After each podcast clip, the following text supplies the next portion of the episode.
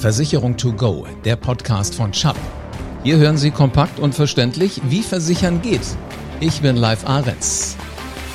Es heißt ja immer Safety First. Doch irgendwie ist das oft leichter gesagt als getan. Zumindest wenn es darum geht, wie das mit der Sicherheit oder genau gesagt mit der Absicherung überhaupt funktioniert. Industrieversicherungen sind Versicherungen für Unternehmen. Und das klingt schon besonders kompliziert. Ich frage mich, ist das wirklich ein Buch mit sieben Siegeln? Und genau darum geht's hier im Podcast. Risiken erkennen, verstehen und versichern. Uta Stobbe kennt sich damit aus, Gefahren aufzuspüren. Wie eine Detektivin ist sie den Risiken auf der Spur. Und sie ist heute meine Gesprächspartnerin. Hallo, Frau Stobbe. Hallo. Was machen Sie denn eigentlich? Also wie machen Sie das mit den Risiken aufspüren? Ja, eigentlich ist das eine einfache Sache. Wir gehen zum Kunden, analysieren, bewerten und dann präsentieren wir dem Kunden unsere äh, Einschätzungen, die wir gefunden haben vor Ort. Passt das denn dann immer mit dem zusammen, was, was der Kunde selbst denkt, was er, was er selbst so weiß, die eigene Einschätzung?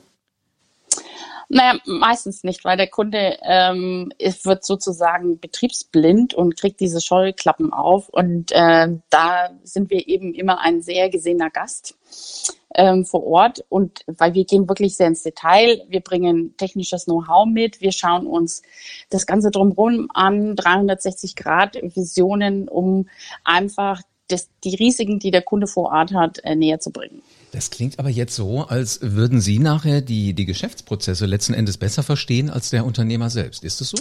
Mm, nein, der Unternehmer ähm, erklärt uns die Prozesse, aber wir haben einfach diese Risikobrille auf, ähm, wo wir Risiken ableiten an den Prozessen. Und eigentlich erklärt sich der Kunde dann selbst ähm, das Risiko. Bloß er braucht so ein bisschen so einen Anstoß von uns. Weil, weil man sich nicht traut. Kann ich mir gut vorstellen. Was, was sind denn so die, die Momente, wo der Unternehmer dann sagt, ah, jetzt verstehe ich, da ist noch ein Risiko drin, haben Sie absolut recht, ähm, da brauche ich, da, da brauche ich jemanden wie Sie, der muss mir da helfen. Ja, also es ist besonders, wenn er in einem technischen Anlagenschutz äh, nicht weiterkommt. Ähm, da sind wir die Experten dafür. Dann werden wir zur Rate ähm, gezogen und da können wir also dem Kunden wirklich beiseite stehen. Ist das dann äh, schon fast sowas wie, wie wirklich so eine fast eine, eine freundschaftliche Beziehung, wenn man sagt, hör mal, hier da vorne, das sieht nicht so gut aus, da könnte es eng werden? Über Jahre hinweg entwickelt sich das schon so äh, beim Kunden, dass man engere Beziehungen hat, weil man eben auch ähm, den Kunden und das Werk sehr gut kennt.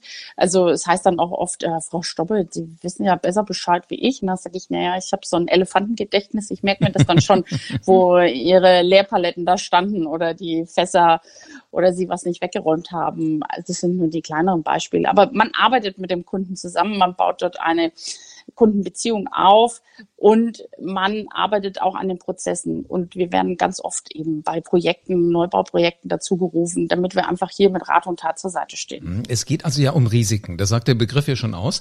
Ähm, Risk Management. Aber was genau versteckt sich denn hinter diesem Risk Engineering? Oh, das ist jetzt eine große Frage.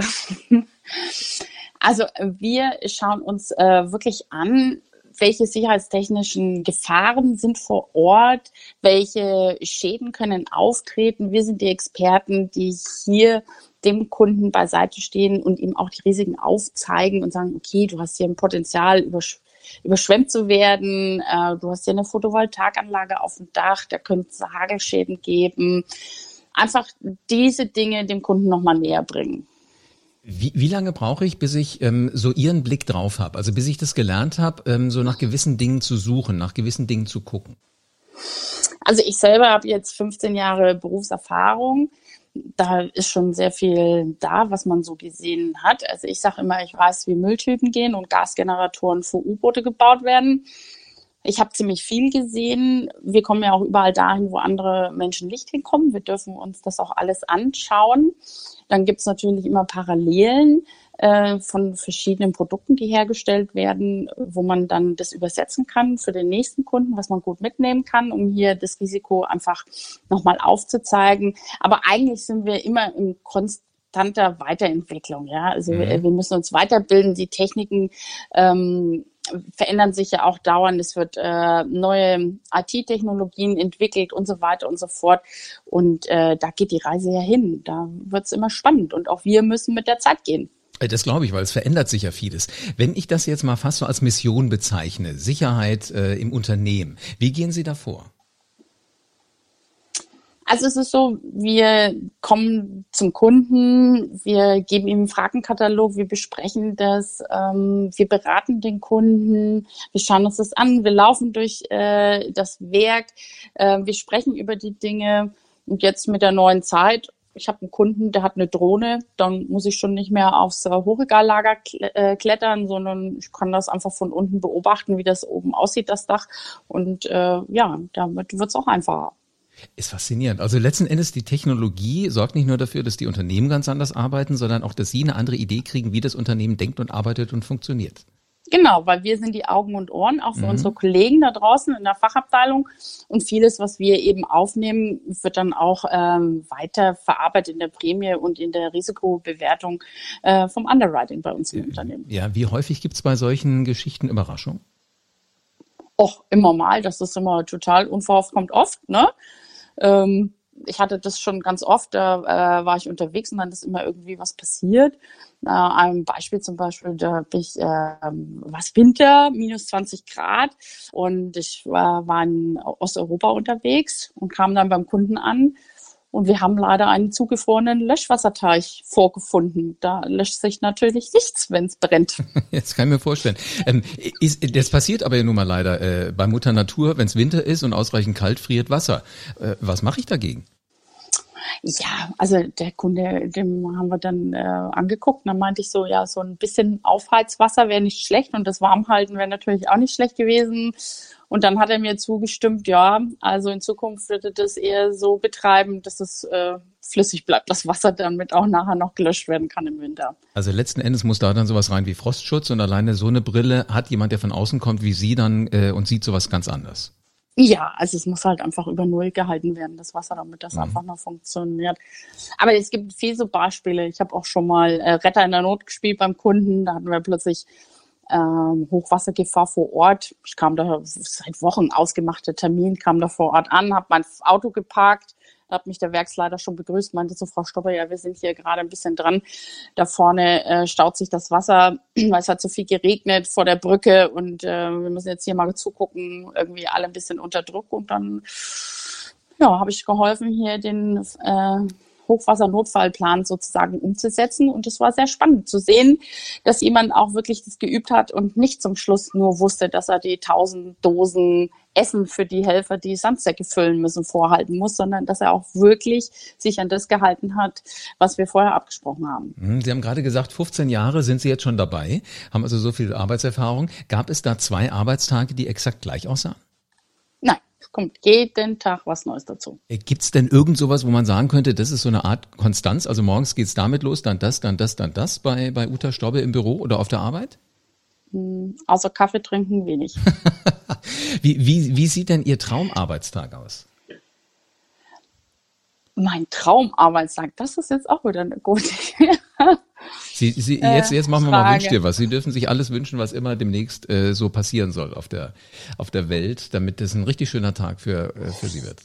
Na, also ein wunderbarer äh, Tag ist wirklich, wenn ich gebraucht werde, wenn der Kunde sich äh, wirklich meine Expertise einholt, äh, wenn ich hier mit Rat und Tat zur Seite stehen kann, ähm, weil wir, wie gesagt, wir sind auch für unsere Underwriter die Blindside in unserem Unternehmen. Also wir halten denen den Rücken frei, was die Risiken angeht. Ähm, wir diskutieren Schadensszenarien. Einfach, wenn wir verstanden werden, aus welcher Warte wir kommen. Dann ist, dann äh, ist es so ein toller Tag. Super. Also Sie sind ja aber hauptsächlich unterwegs, ne? also immer am Ort des Geschehens. Äh, kann man sagen, äh, man könnte noch näher rangehen? Oder anders gefragt, warum ist das so wichtig, dass Sie wirklich immer da sind, wo, wo die Dinge halt einfach passieren, wo die Unternehmen arbeiten? Ja, weil man den Kunden dann einfach viel besser verstehen kann, also oder verstehen muss, weil man die Prozesse sieht von A nach B und auch rückwärts und sieht, welche, in welche ähm, wie sagt man, also ja, der Kunde muss wirklich arbeiten, ähm, dran, uns zu erklären, wie seine Prozesse laufen, damit wir verstehen können, wo die Risiken sind, damit man auch hier diskutieren kann und damit man auch Schadenprävention betreiben kann vor Ort. Und dadurch ist dieses Gesamtbild, diese 360 Grad, wie der Kunde aufgestellt ist, wirklich wichtig. Es ist einfach immer ein Abenteuer. Also ist so ein Stück weit auch die Interaktion tatsächlich mit dem Kunden, das ist so ein, ist so ein Austausch, der dann auch wahrscheinlich nicht nur einmal stattfindet, sondern häufiger. In, in welchen, in welchen äh, regelmäßigen Abständen redet man denn da mit dem Kunden? Also ich, tagtäglich, also habe ich mit ganz vielen Kunden zu tun, weil die einfach dann äh, Projekte betreuen äh, müssen, ähm, dann noch Rückfragen haben zu ihren Empfehlungen, die wir geschrieben haben. Also man schaut zu, dass man immer wieder mal sich mit dem Kunden da auseinandersetzt. Im Schnitt haben wir so drei bis fünf Besuche im Monat, die wir dann beim Kunden also auch verbringen, ja. Wahnsinn. Also das ist schon eine ziemlich enge Beziehung. Ähm, was, was sagen die Kunden darüber, wenn die wissen, sie haben so einen Experten an ihrer Seite? Die freuen sich, dass einfach einer mal mit einer anderen Brille drüber guckt. Ist unglaublich, ne? mit, mit was für einfachen Dingen eigentlich man Menschen nachher glücklich machen kann oder was dann auf einmal einen Mehrwert bringt. Welchen Stellenwert hat denn das äh, Risk Engineering mittlerweile dabei? Also aus, aus Kundensicht mal gedacht. Aus Kundensicht, mhm. ähm, die, äh, also ich habe lange Jahre so Business Contingency Pläne haben wir aufgebaut, also also Notfallpläne, um Prozesse einfach nicht ausfallen zu lassen.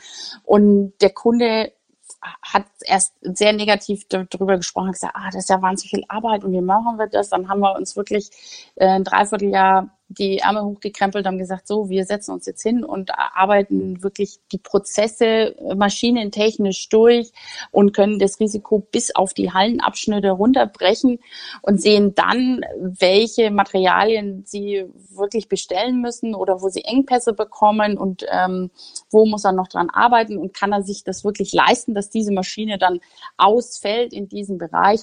Und da haben wir gesagt, okay, ähm, da, da arbeiten wir jetzt dran. Und wie wir dann fertig waren und der Kunde selber dann sich ähm, die Mühe machen musste, das alles zusammenzutragen, hat er festgestellt, oh, ich habe da und da wirklich ein Problem und waren uns total dankbar, dass wir uns wirklich hingesetzt haben und darauf gedrängelt haben, dass wir uns so im Detail mit seinem Produkt einfach auch beschäftigt haben. Und für uns ist es eben wichtig, genau zu wissen, wo die Risiken liegen in diesem mhm. Prozess und in diesem Bereich. Einfach um das besser einschätzen zu können und auch die bessere Prämie berechnen zu können einfach jedem Underwriter nochmal ein gutes Gefühl zu geben, ja, wir kennen den Kunden, wir wissen, was dort passiert.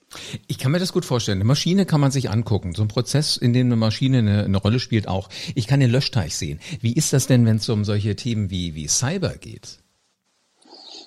Ja, auch da wird es äh, interessant. Da haben wir Experten, die sich darum kümmern, die dann äh, Diskussionen führt mit ähm, dem Kunden, äh, um zu sehen, wie gut ist er abgesichert nach außen hin und wie setzen sich die Puzzleteilchen eben zusammen, ähm, damit er hier besser noch geschützt ist oder auch nicht.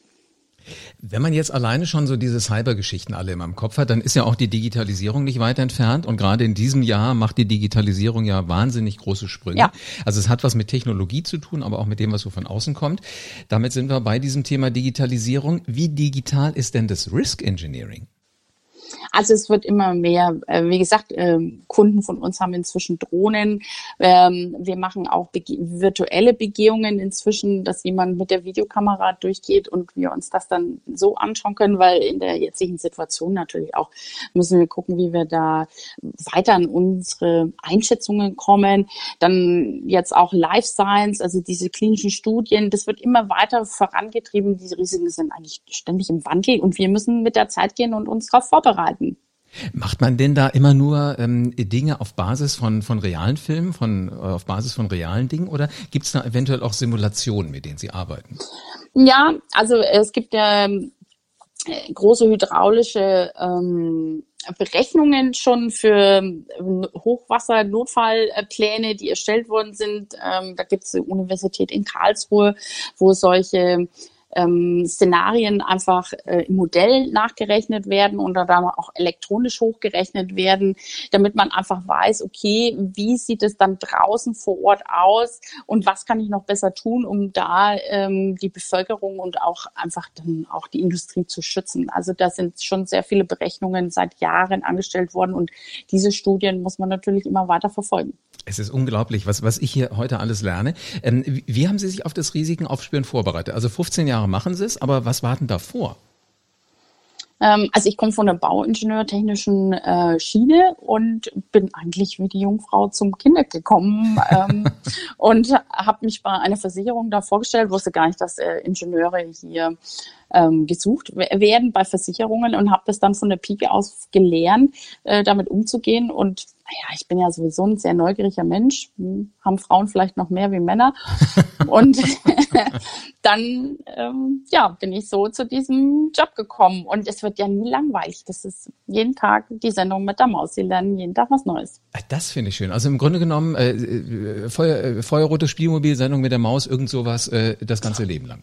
Ja, ganz so einfach ist es natürlich auch nicht, aber es ist immer neu und immer wieder aufregend. Und naja, wir lernen ja auch aus unseren Schäden, wir analysieren das dann und gucken, okay, wo haben wir Potenzial, um das einfach zu verbessern, ja. Mhm. Demografische Untersuchungen, ähm, Löschkonzepte, die sich neu entwickeln für brennbare Flüssigkeiten. Ja, jetzt haben wir hier die neuen Elektroautos, die müssen auch irgendwo geladen werden. Wo werden die geladen? Irgendwo in der Tiefgarage. Gibt es so eine Ladesäule? Ja, ist nicht ganz ungefährlich. Die Dinger gehen ja auch gerne mal so in Flammen auf. Also das muss man sich alles anschauen und dann eben entsprechende Maßnahmen ergreifen, damit das nicht passiert. Wahnsinn, ein spannendes Feld. Ähm, wir haben diese Folge genannt Risiken aufspüren. Wie viel Detektivarbeit steckt da eigentlich drin? Was sind denn die drei wichtigsten Dinge, die ich mitnehmen soll aus dieser Podcast-Folge, wenn ich weiter in dieses Thema einsteigen will? Einfach ähm, Prozesse verstehen, Kunden verstehen und Risiken bewerten. Und schon ist man auf der sicheren Seite. Ja. Frau Stoppe, vielen herzlichen Dank für Ihre Zeit. Ich wünsche noch viele, viele spannende Momente, wo Sie ähm, Dinge aufspüren, Risiken aufspüren und äh, ich wäre Ihnen sehr dankbar, wenn Sie sofort hier im Studio anrufen, wenn es was Spannendes gibt, damit wir dann eine neue Podcast-Folge draus machen können. Gerne, weil wir haben ja jetzt äh, gern für Life Science, also für die äh, neuen klinischen Tests, da wird es ja jetzt auch wieder was Neues geben und damit beschäftigen wir uns ja auch in erster Linie für die Zukunft. Da können wir Ihnen auch gerne noch mal was erzählen. Sehr spannend. Das ist schon was hier auf dem Themenplan mit drauf. Also ich freue mich sehr drauf. Vielen herzlichen Dank für den Podcast. Dankeschön. Schönen Tag. Wissen ist Macht. Das trifft auf so vieles zu, nicht nur auf das Risiken aufspüren.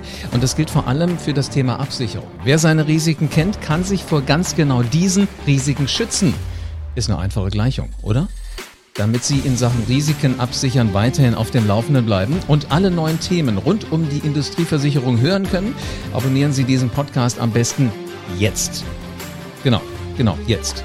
Und wir hören uns wieder in der nächsten Folge vom Podcast Versicherung to go von Chubb.